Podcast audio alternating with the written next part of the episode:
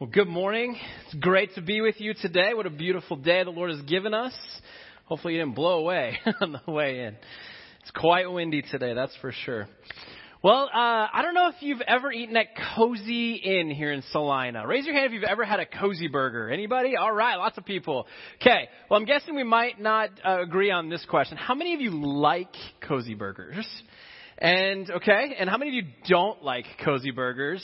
There's some two hands up on some people there. Okay, great. Well, hey, uh, uh, I had an opportunity a number of years ago to eat at Cozy's. It's the only time I've ever eaten at Cozy's. That tells you anything about my experience. So uh, we, I was on a trip with some students, and it was a bunch. It was a guys' trip, and they were like, "Oh, we're going through this line. We got to go get cozies." And I had never eaten it, and so I was like, "Sure, I'll try anything once." Wasn't a huge fan of sliders. I do like burgers, but not sliders so much, especially at that point in my life. And so I was like, hey, let's go, let's go do it, and uh, we'll we'll see what happens. So we go to Cozy's. We we pull up, and they're like, you got to get the full experience. We got to go inside. Yeah. I'm like, okay, I didn't know. So we go in, and sure enough, we got the full experience.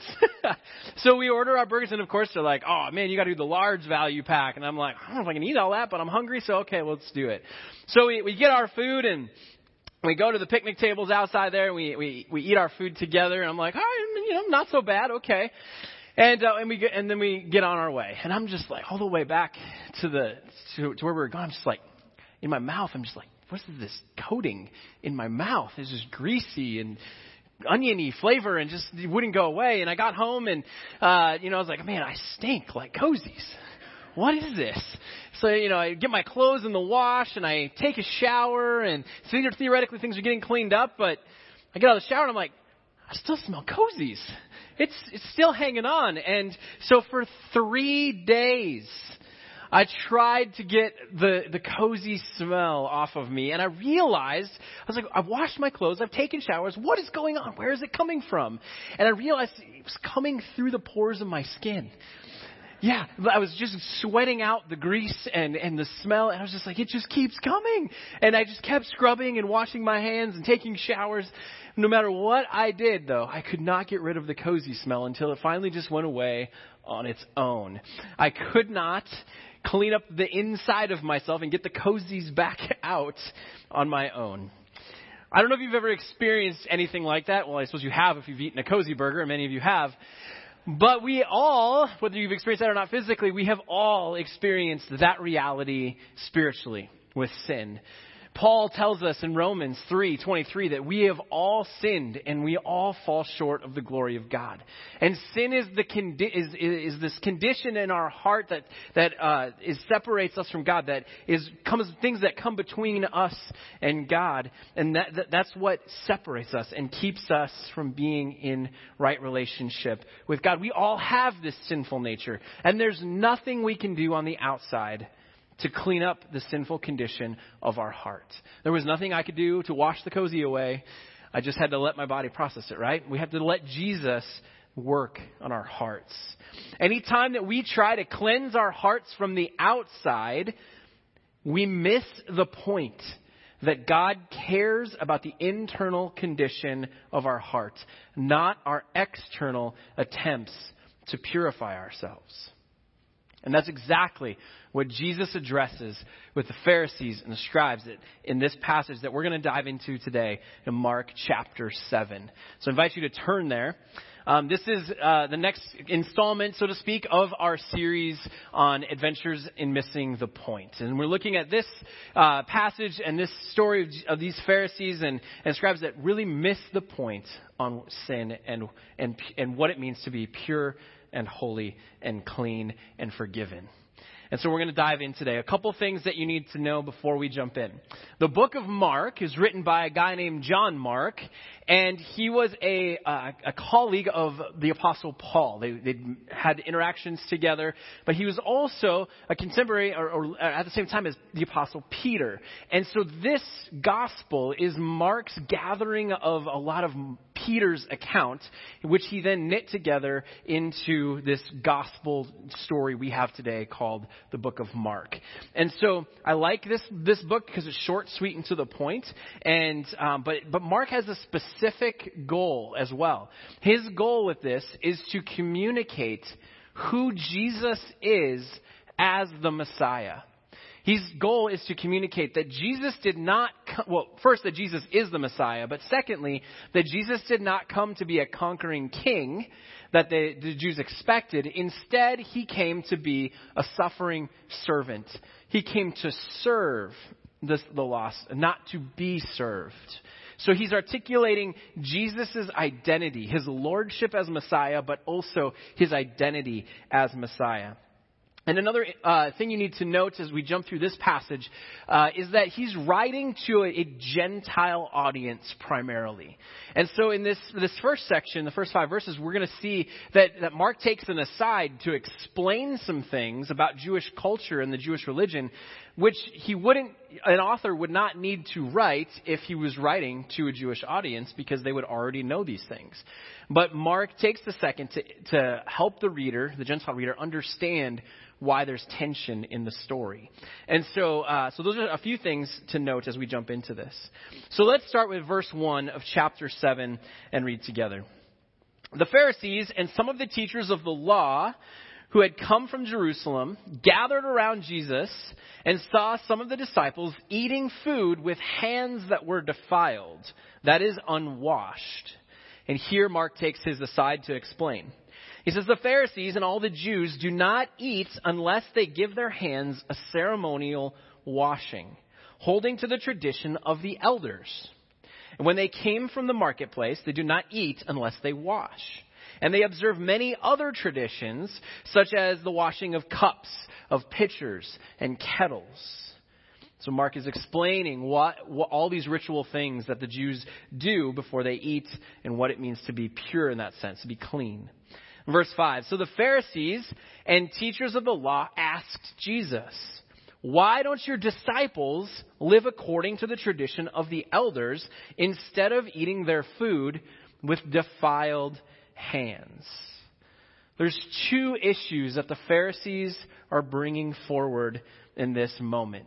The first is the actual handling of food.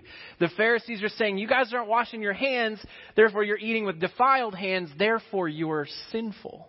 You're unclean. You're defiled. And then the second thing is that they were disrespecting the elders in the eyes of the Pharisees. They're saying, hey, there's these rules that all of our, our, our parents, our grandparents, and all of this, these generations have, have followed, but you're not honoring those. What, what's going on with that? We don't understand. And th- seeing them really as disrespecting the elders. So there's these two issues that they bring forward. The interesting thing is that these rules, if we notice, Mark articulates this carefully. He says, these are the traditions of the elders, not something found in Scripture. You see, what they, had done is they had taken the, the rules then, that God had set up for Aaron and the high priests and the Levites, who were the high priests, to cleanse themselves before they entered the Holy of Holies. But they took those rules and said, no, we, we should all do these things all the time in, in everything we're going to do. Every time we should always do all of these rituals and things. And they, they set them up as hoops to jump through, not as uh, tools to use to help us deepen our relationship with Jesus. So I think that the intent was probably good. Say, hey, the Pharisees have to do this, or the, the, the high priests have to do this before they enter in the Holy of Holies in relationship with God. And so, so maybe we should do those things too so that we can be right before God. But that's not the point, because that's not where sin exists in our lives. The Pharisees had an outside understanding of sin, an external understanding of sin. And so Jesus responds in verse 6, we read, and he leans on the prophet Isaiah. Jesus often responds to the Pharisees with scripture, right? And so here he does the same thing. He says, Isaiah was right when he prophesied about you hypocrites. Ouch. Jesus is just straight out there with it. he says, as it is written, these people honor me with their lips, but their hearts are far from me. They worship me in vain their teachings are merely human rules. And here's the point that they missed. Verse 8. Jesus says, You have to let go of the commands of God, or you have let go of the commands of God and are holding on to human traditions. Jesus is saying, look, you've, you've gone way too far. You've, you've let go of, of what God actually commanded, and instead you're holding on to things that have been done this way uh, without questioning it, and it doesn't have any actual impact in your relationship with Jesus. The Pharisees missed the point. They lost sight of God's original intent for his commands. And Jesus calls them hypocrites. Ouch. Like, it's no wonder they wanted to crucify him a few chapters later, right? He's uh, just attacking, not attacking, but he's confronting their entire understanding of how to have relationship with God. At the end of the day, though, they elevated human tradition above the commands of God and not good. And Jesus illustrates this. He says, look, you're, you're coming at, at us and, and, the, and the disciple, me and the disciples for, for not honoring the tradition of the elders by washing our, hand, or washing our hands and things before we eat. But we're just, uh, we're just eating food. You guys, if we're going to talk about and compare, you guys are, are doing the same thing and you're doing it probably maybe even worse. And Jesus says uh, in verse 9, he says, he continues, and he's a little sarcastic here. He says, You have a fine way of setting aside the commands of God in order to observe your, observe your own traditions. You can kind of hear that sarcasm come through there a little bit. Verse 10 For Moses said, Honor your father and mother, and anyone who curses their father or mother is to be put to death. But you say that if anyone declares that what might have been used to help their father and mother is Corban, that is devoted to God, then you no longer let them do anything for their father and mother. Thus you nullify the word of God by your tradition you, that you have handed down, and you do many things like this. You do many things like this. This isn't the only thing. So, what's happening here? I want to unpack the meaning of Corban so you kind of see what's happening. Corban was this rule that was set up to uh, give people the opportunity to set aside land and any money they might make from that land to be set aside for the temple. And that sounds really great. Like, yeah, let's give more money to support the, the church, right? The temple at that time. That is great. Except there was an exception to say you can set this money aside and use it for the temple instead of using it to honor your mother and father. And so there was this uh, benefit, right? There was this outward benefit to say, look, I'm giving this this land and this money to to the temple, uh, but then there was also a benefit for the Pharisees and, and the, the, the leaders. They're going to gain financially from this. The temple is going to gain financially from this. And so what's happening, what Jesus is illustrating is the hypocrisy that the Pharisees allowed this rule of Corban to supersede the fifth commandment to honor their mother, your mother and father in order for financial gain. So Jesus is like, you can't do this. If you're going to call us out for disrespecting the elders, you guys are disrespecting the elders as well. And in verse 13, he says, you nullify the word of God by your tradition. You nullify the word of God by your tradition. We can't, if you're going to teach us the word, we can't follow you in that if, uh, if, if we can't trust you with it. Then Jesus turns to the crowd and he continues in verse 14. Jesus called the crowd to him and said, Listen to me, everyone, and understand this. Nothing outside a person can defile them by going into them. Rather, it is what comes out of a person that defiles them. This is the bullseye. The Pharisees missed the point uh, above in verse 8. And They let go of the commands of God and are holding on to human traditions. But here, Jesus articulates the point that he wants them to get. Verse 15, that nothing comes nothing outside of a person can defile them by going into them, but rather it is what comes out of a person that defiles them. This is the bullseye. The outside cannot make the inside impure or sinful. And as usual, the disciples are like, huh? And don't, uh, don't quite get it. So, verse 17. After he had left the crowd and entered the house, he's hanging out with his disciples. And they ask him about this parable. And Jesus is like, Are you so dull? You don't get this, he says. Don't you see that nothing that enters a person from the outside can defile them? For it doesn't go into their heart, but into their stomach, and then out of the body. And in saying this, Mark clarifies, Jesus declared all foods clean, even cozy burgers. and then Jesus continues. What comes out of a person is what defiles them. For it is from within, out of a person's heart, that evil thoughts come. And he gives quite a list. Things like sexual immorality, theft, murder, adultery, slander, arrogance, and folly. I skipped some. Malice, deceit, lewdness, envy. All of these evils, Jesus says, come from inside, and they defile a person. See, the Pharisees had an outside in approach to sin, purity, and holiness based on religious tradition, which led to a theology of works based salvation. They thought their external condition and that their, and their actions would contaminate what was on the inside. But Jesus flips that. He flips the script, so to speak, in this interaction by articulating his inside out uh, reality of sin and approach. Jesus spoke to the internal reality of sin and taught the disciples that the condition of the inside, the heart, is what defiles that which is outside. So we go back to the list that Jesus has here when we think about theft. If you want to steal something, that comes from something in your heart that has a, an unhealthy, sinful desire to have something that someone else wants. Probably jealousy, perhaps, might be motivating that. If you're committing adultery, that comes out of something in your heart that isn't right, and therefore you're seeking something outside. And what you do out of your heart impacts the relationships connected to that adultery. If you murder someone, you are committing something outside your body, but it starts with the condition of your heart.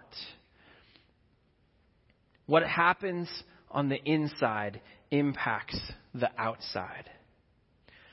So the solution for sin, for, for purity, for holiness is not to change your external behavior or circumstances first, like the Pharisees thought. If we do all these right things, then we'll be clean. We, we can't serve more. We can't give more money. We can't be nicer. We can't act or look more perfect.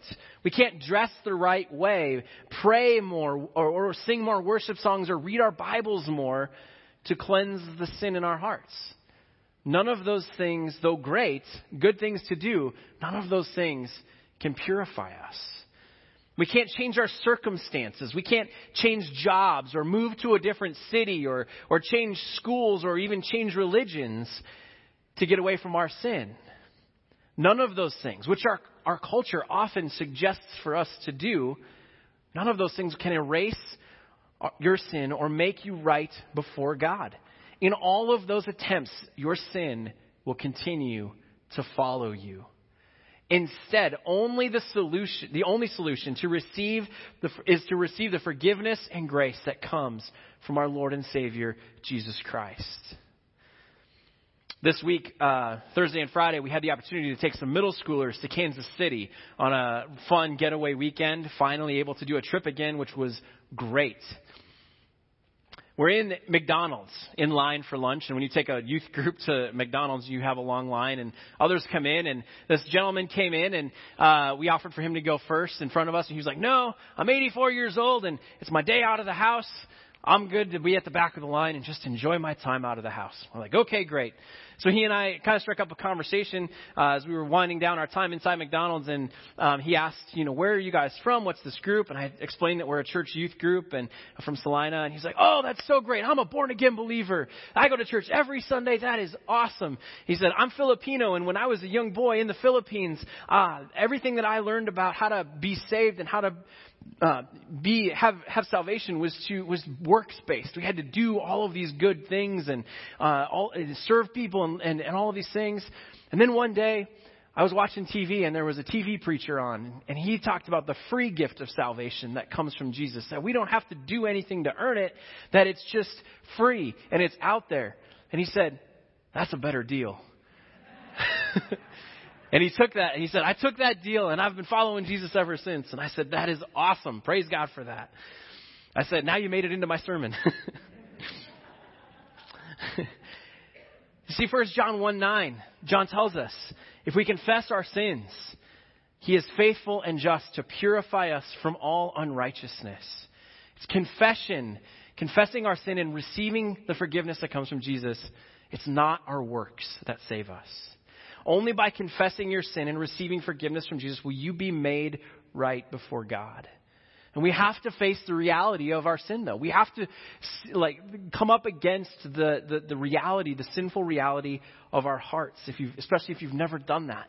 I remember a time in college, there was a, a, another guy and I that lived in the same dorm as me, and we decided that we need, would be accountability partners. We both had things we were wrestling with in our lives, and we just needed wanted someone to to pray with uh, on a regular basis and to be able to talk and confess things to each other. So we each had a journal that we would write in, and we would meet once a week over lunch or coffee and and share what was going on that week in our lives. And I remember uh, this one week, I, for whatever reason, the Holy Spirit was just putting in front of me all of the junk in my in, in my heart, all of my sin. And my journal entry is a lot like the list that Jesus lists out here at the end of uh, or in the, at the end of our passage. Just all of these big things that I was just like, I'm sinful, I'm a liar, I'm a cheater, I'm a you know. And I was like, I wasn't actually doing necessarily all of those things, but I was just faced with the gravity of my sin and the depravity of my of, of my my life, and I was just up, needing an opportunity to confess those things. And so my friend is reading my journal entry and he's going, dude, this is heavy. And I was like, yeah, I know. I just need to get it out. And that's what confession is. It's getting it out. And then he reminded me, hey, you need forgiveness. And I was like, yes, I do. And he's like, you need grace. And I was like, yes, I do. And so we prayed together and I was able to, to just confess all of that and then, and receive the forgiveness that came from Jesus. And so I was grateful for him speaking that truth into my life and being like, dude, these things might be on your, on your mind, but, but that's not who, how Jesus sees you. He sees you in a much different way. You just gotta talk to him. And he just reminded me of that. And I was so grateful for that moment. But what, what was really great is that then I just felt this weight lift off me. And I just felt free again. And uh, I'd been following Jesus. I've been a Christian and going to Bible school and learning how to be a pastor and um, and all those things. So it kind of felt like, why am I dealing with sin? I shouldn't be. But I'm not any more perfect than anyone else just because of that. And so there was that reality for me. I just was able to just exhale all that, confess it, and it was lifted off. And then what's great when we do that is that the Holy Spirit works in our lives. And we start to see things come out of our lives that we might not have expected otherwise. in Galatians 5, Paul, the Apostle Paul, talks about the fruits of the Spirit.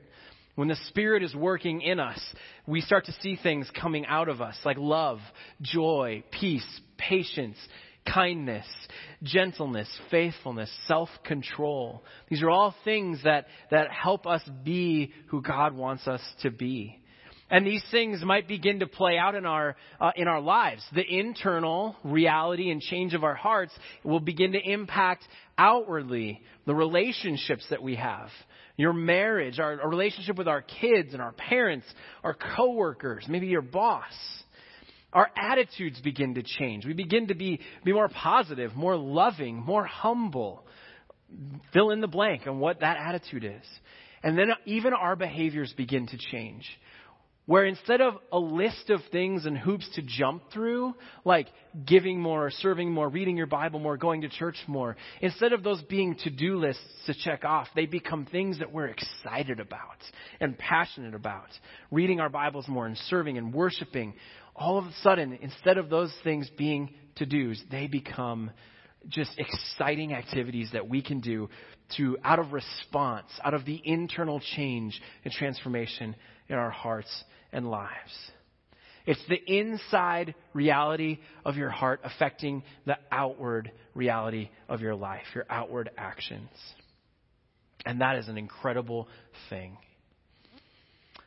We all have sin in our life that needs to be confessed at one point or another. And the good news is that Jesus' forgiveness is always available to us, night or day, 24 7. But even right now, I wonder if the Holy Spirit is stirring something in your heart, in your mind, that you need to confess. And maybe you've never even ha- started a relationship with Jesus. Maybe your relationship with Jesus has been focused on works, on what you do. No, but you can't earn it. And maybe you would like to stop, kind of get off that wheel and, and enter into relationship with Jesus and receive his forgiveness, which is free, just yours because you ask and receive. So I want to give you an opportunity to pray together. And to pray, if you've never accepted Christ as your Savior, made Him the Lord of your life, I want to give you an opportunity to do that. And if you have, but there's something going on, I want to give you an opportunity to pray and confess your sin as well. So let's pray together. Lord Jesus, we thank you for the opportunity to come to you today, to be reminded that there's nothing we can do to make ourselves right before you except receive the forgiveness that comes from you for our sin. And so, if you've never accepted Christ as your personal Lord and Savior and you want to do that today, I invite you to pray this prayer. Lord Jesus, I acknowledge my sin.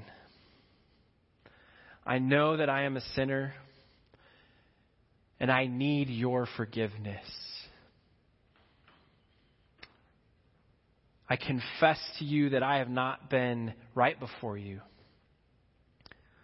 and I want to receive you. I do receive you into my life to be Lord and Savior. I give you control of my life.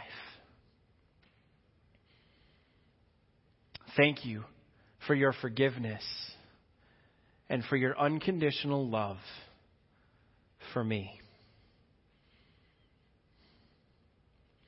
And if you've got something on your heart or mind that the Lord is pricking your heart right now, I want to invite you to confess that to Him. So pray this. Lord Jesus, I come before you right now. I come humbly. And I know that I have this sin in my life and I need to confess it to you. And so here it is. Go ahead and fill in the blank.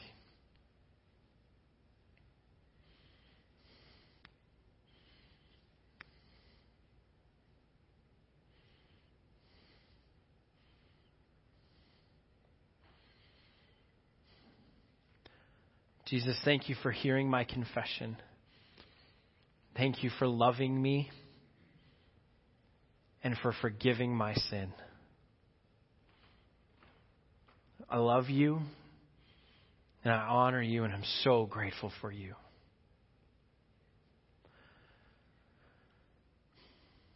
Jesus, thank you for hearing our prayers, hearing our hearts, and for transforming lives today in this moment. Thank you that you are active in our lives and that you do transform us and renew us. You bring healing and hope and restoration and redemption to the broken areas of our life. And we thank you and we praise you for that today. In your holy and precious name we pray. Amen.